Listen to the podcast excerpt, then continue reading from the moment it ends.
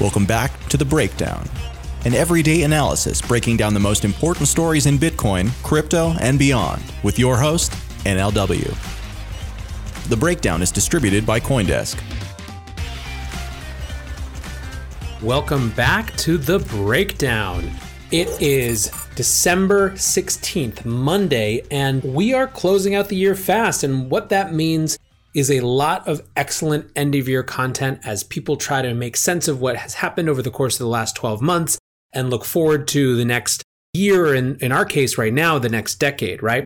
And so today we're going to be looking at three little bits of news that each revolve around what I would say an interesting narrative leading into 2020. So the first is we're going to look at some experiments on the Lightning Network using basically a point of sale Lightning app and what it means for the utility of Bitcoin narrative. Second, we are going to look at the emergence of a couple new projects in the derivative space and some news on that front, which has been a huge part of 2019 and seems poised for even more in 2020. Third, we're going to look at news out of Venezuela in terms of the Petro, one of the central bank digital currencies that actually exists, sort of, and what it suggests for and what warnings it holds maybe for the entire CBDC space as we move into 2020. First, let's talk about Lightning and the Bitcoin narrative more broadly. Coindesk wrote a story today about a new application that's being beta tested. It's a point of sale app from two partners, Iterative Capital and Breeze. Now, Breeze is a Lightning app that allows other apps basically to plug into it. So Fold and MoonPay and Bitrefill all plug in and use the infrastructure of Breeze to allow people to pay with Lightning through their experiences. And they've actually been doing quite a bit of volume, right? So Breeze said they, they did something like 4,200 transactions in October, which may seem small, but again, relative to the world of transactions and Lightning is meaningful. It's significant. So they're working with this trading firm, Iterative Capital, to launch a new app called Escher. And Escher is meant to be a point of sale app for retailers. So some are actually already testing it. And that's where the, the newsworthiness of this came in. So basically, there's a video game store in Alabama that has been testing this and is seeing really positive results. The folks behind it are basically seeing this as a return to the idea that at least via Lightning, Bitcoin can actually be a useful tool on the day to day level, not just on the, the kind of long term holding level, right? And so, quote from the store owner in Alabama, he says, Bitcoin needs to move. It needs to become a currency in order for people to trust it more. I hope this encourages people to spend their Bitcoin that otherwise would not. So, the reason that I thought it was worth pointing out then, again, our theme today is stories that relate to some larger narrative. And I think that one of the fascinating things about Lightning and Bitcoin is that they represent two very different stories about Bitcoin in some ways. On the one hand, you have what has really been a, a, year that solidified the digital gold narrative of Bitcoin, the idea of it as a digital store of value, a way for people to work outside of the normal system. The enshrining of that narrative has been a key part, I think, of 2019. On the other hand, you have this idea of Bitcoin as an actual utility or Bitcoin as something that you can interact with and, and pay for things with. And this has been aided and abetted, I think, you know, in some ways, Lightning feels a little behind from maybe where people thought it was going to be. But on the other hand, we have seen the emergence of a lot of different apps that give people exposure to Bitcoin without necessarily having to be in the crypto space. I'm thinking particularly of Lolli and Fold, which both work with different retailers to give Bitcoin back effectively. And in the case of Fold, I think when you pay with Lightning, it gives you an even higher amount back, right? So it incentivizes people to actually get familiar with these tools. The interesting thing is that these are basically two different visions of, of what Bitcoin should be used for. On the one hand, we have the idea of Bitcoin as this long term hedge, right? And this thing that you just hodl and you don't use. And on the other hand, you have these applications and in particular kind of lightning and these, this idea of maybe a point of sale lightning app that encourages you to actually spend it. So where is the tension and where is the resolution of that tension? Well, the tension is inherent in the sense that Bitcoin, in some ways, really wants people to hold on to it. It wants more hodlers of last resort, as some people have called them. On the other hand, the way that the tension gets resolved is that there is a necessary process of onboarding and bringing new people into the Bitcoin network. And if the burden on each of those people is to agree ideologically so much that they're willing to park assets there and simply not use them, not touch them, that's a pretty high burden. You can see a good argument that this sort of easier integration via Lightning of day to day functions, it doesn't mean that people are going to use it all the time. It may be that they continue to only want to use their Bitcoin as a last resort in terms of spending.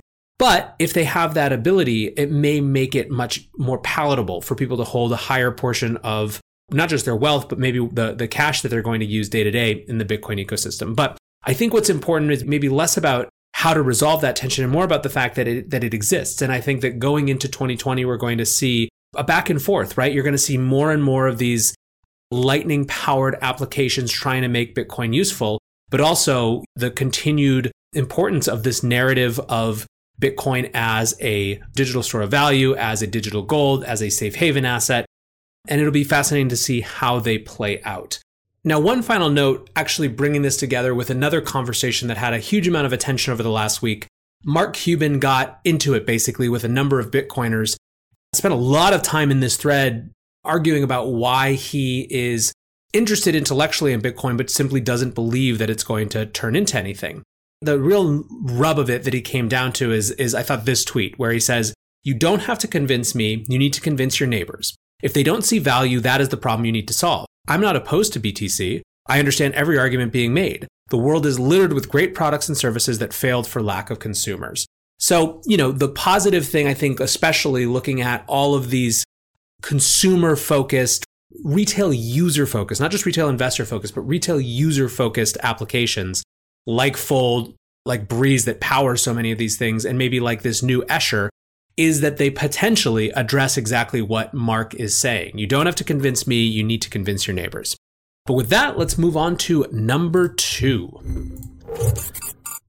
So, number two has to do with derivatives. So derivatives have been a bigger and bigger part of the market really since I feel like 2018 when people started moving their money out of the ICO casino exchanges and into the derivative casino exchanges, i.e., BitMEX. And I mean that only half jokingly, but I think that there was a shift in trader behavior from betting on ICO pops to betting on just the movement of major assets. That's extended into 2019 in a much different way. And in fact, has less to do with the kind of gambling trader aspect of it and more just the fact that derivatives are such a huge part of all mature financial markets. And as this market develops, more and more actors are offering different approaches to derivatives, right? So we've seen major entrants into the market, such as Bakkt. Obviously, CME has its futures. Well, there's a few bits of news today that are part of this narrative, I think reflect just how much derivatives are likely to continue to be and maybe even be a bigger part of the story heading into 2020. So the first bit is Coinflex has hired a Binance over the counter executive and is looking into new gamified strategies to drive usage of derivatives, right? So Coinflex right now, if you look at the Bitcoin futures market shares, you have BitMEX in the lead with close to 25%, 24.6%, and this is according to the block. You have Huobi with 22.3%, OKEx with 19.1, Binance Futures with 9.9%, Bybit exactly it's close to a top 5, maybe I guess a top 6, certainly a top 10 Bitcoin futures market shareholder. But what they're interested in is gamifying it, right? And turning it into competitions. So this is a quote. Chief Executive Mark Lamb told the block that Coinflex will expand its cryptocurrency trading based competitions, such as its so called bracket order battle. The competition, according to Coinflex's website, offers a way for traders to win cash prizes by placing trades with the new order type. Lamb said the last competition brought in 80 million in volume during a two hour period. In 2020, the firm is looking to conduct competitions every week. This is a really interesting way to try to compete on this front. Bybit is doing something similar. They announced something called the BTC Brawl competition. Again, for me, the lesson here is that there's a part of the market for derivatives that is really focused on these retail customers for whom this sort of competition aspect is going to drive volume, drive interest, drive engagement, right? That's one piece of the derivatives market. Resources are being invested in it because it's big business when you can make it work. There's, of course, another side of the derivatives market as well, which is the institutional side. And obviously, a lot of the attention this year has been on these new services like Bakkt that are trying to make uh, institutionally driven features bigger. Well, Another one that announced itself uh, around the time that Bakkt was announced last year, but has been a little bit quieter this year, is ErisX. So ErisX was announced in October 2018. It has some promising backing that made people really interested, prominent affiliations with some big institutions. And we haven't heard that much. They raised another Series B, I guess, in April. But really, it's been kind of quiet, especially as Bakkt has been loud, right? And Bakkt has been releasing more and more derivative products, showing growth in volumes. Well, ErisX just sent out a notice this morning, it looks like, that they may be opening trading as early as tomorrow. So the notice that went out said subject notification of trading hours for future, futures digital currency products. This market notice serves to notify participants of Eris Exchange that the exchange has set forth the following trading hours for futures digital currency products beginning Tuesday 1217 until further notice. It seems like we've got another entrant to this market. And some are speculating that they are part of the reason that they've been quiet is that perhaps they've been caught up in some bigger machinations. ErisX seems to be really focused on that larger deal flow from brokers as opposed to the competition type idea that we saw with CoinFlex and Bybit. In April, it was reported that TD Ameritrade was looking to potentially link in and connect to ErisX, but perhaps, and this is where the speculation comes in, that was delayed by the announced acquisition by Charles Schwab, who's been historically pretty hostile to crypto. So, either way, you have two sides of the derivatives market being represented in news today. The retail and the consumer side, interested in things like these derivative competitions.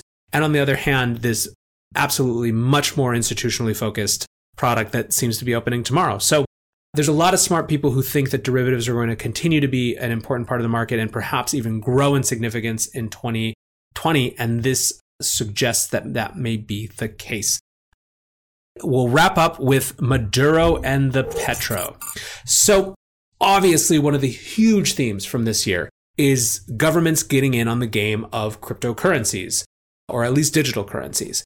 We've talked a lot about this in the context of Libra and the response of Libra by China and the response to China and Libra from the European Central Bank, which we talked about on Friday, and et cetera, et cetera. Well, Venezuela is one of the few countries to have actually implemented their own digital currency. It's called a petro. And so just today it was reported that Venezuela's Maduro will airdrop half a petro each to public employees and retirees as kind of a holiday bonus. So basically, it's equivalent of a $30 holiday bonus. And it's partially a way to get people to sign up. So they have to sign up for the Petro app, which is the official government crypto wallet. The goal, according to Maduro, is to get Venezuelans to switch to the Petro and to start using the Petro. It's a not insignificant amount of money, right? So the national minimum wage is less than $10 a month, which means that that $30, although it sounds small to us, could be significant there's a couple things here that I think are worth noting. First is that with the Petro, we really have a chance to see one of the tricky downsides or potential challenges of central bank digital currencies, which is when they are used as tools of autocrats, right? Tools of despots. The Petro, in many ways, its goal is to be able to evade sanctions. Maduro is leveraging his power to force it down the throats of citizens.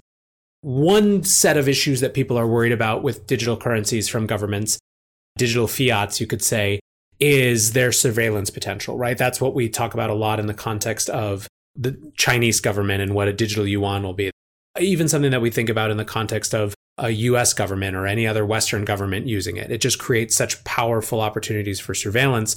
It's going to be very hard for governments to resist that opportunity, particularly when they have a built in narrative justification in the form of anti-money laundering and fighting terrorism and crime and et cetera, et cetera.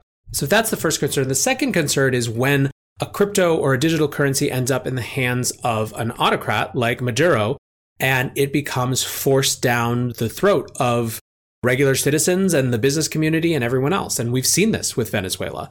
In September, Maduro mandated that the petro would be used in a major national housing development effort that had been initiated by Hugo Chavez in 2011, who obviously was the predecessor to Maduro.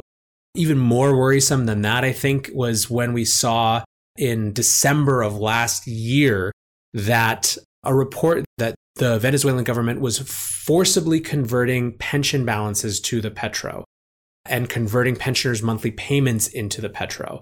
This is a huge breach of trust in so many ways.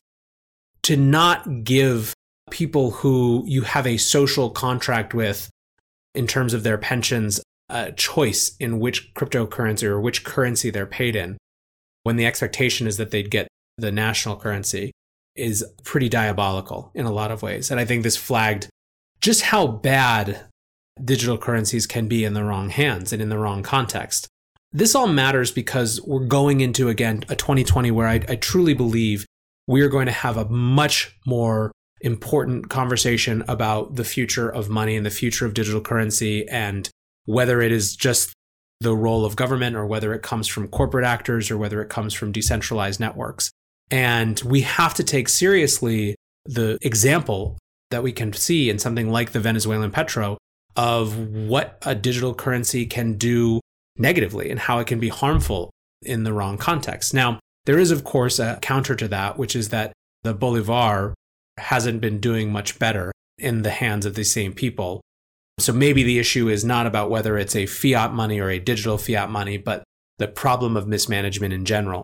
It's going to be worth noting where it gives them even more power to impose economic problems on top of the citizenry. All three of these things, they're relatively small pieces of news taken individually, but each of them, I think, reflects a larger narrative that is going to be important going into 2020. Over the course of this week, I'm sure we'll be looking at a lot more of these end of year pieces and narrative explorations and predictions for next year. And in fact, we'll be even hosting a few of those coming up soon, but more on that later. For now, thanks as always for listening, and I will see you tomorrow.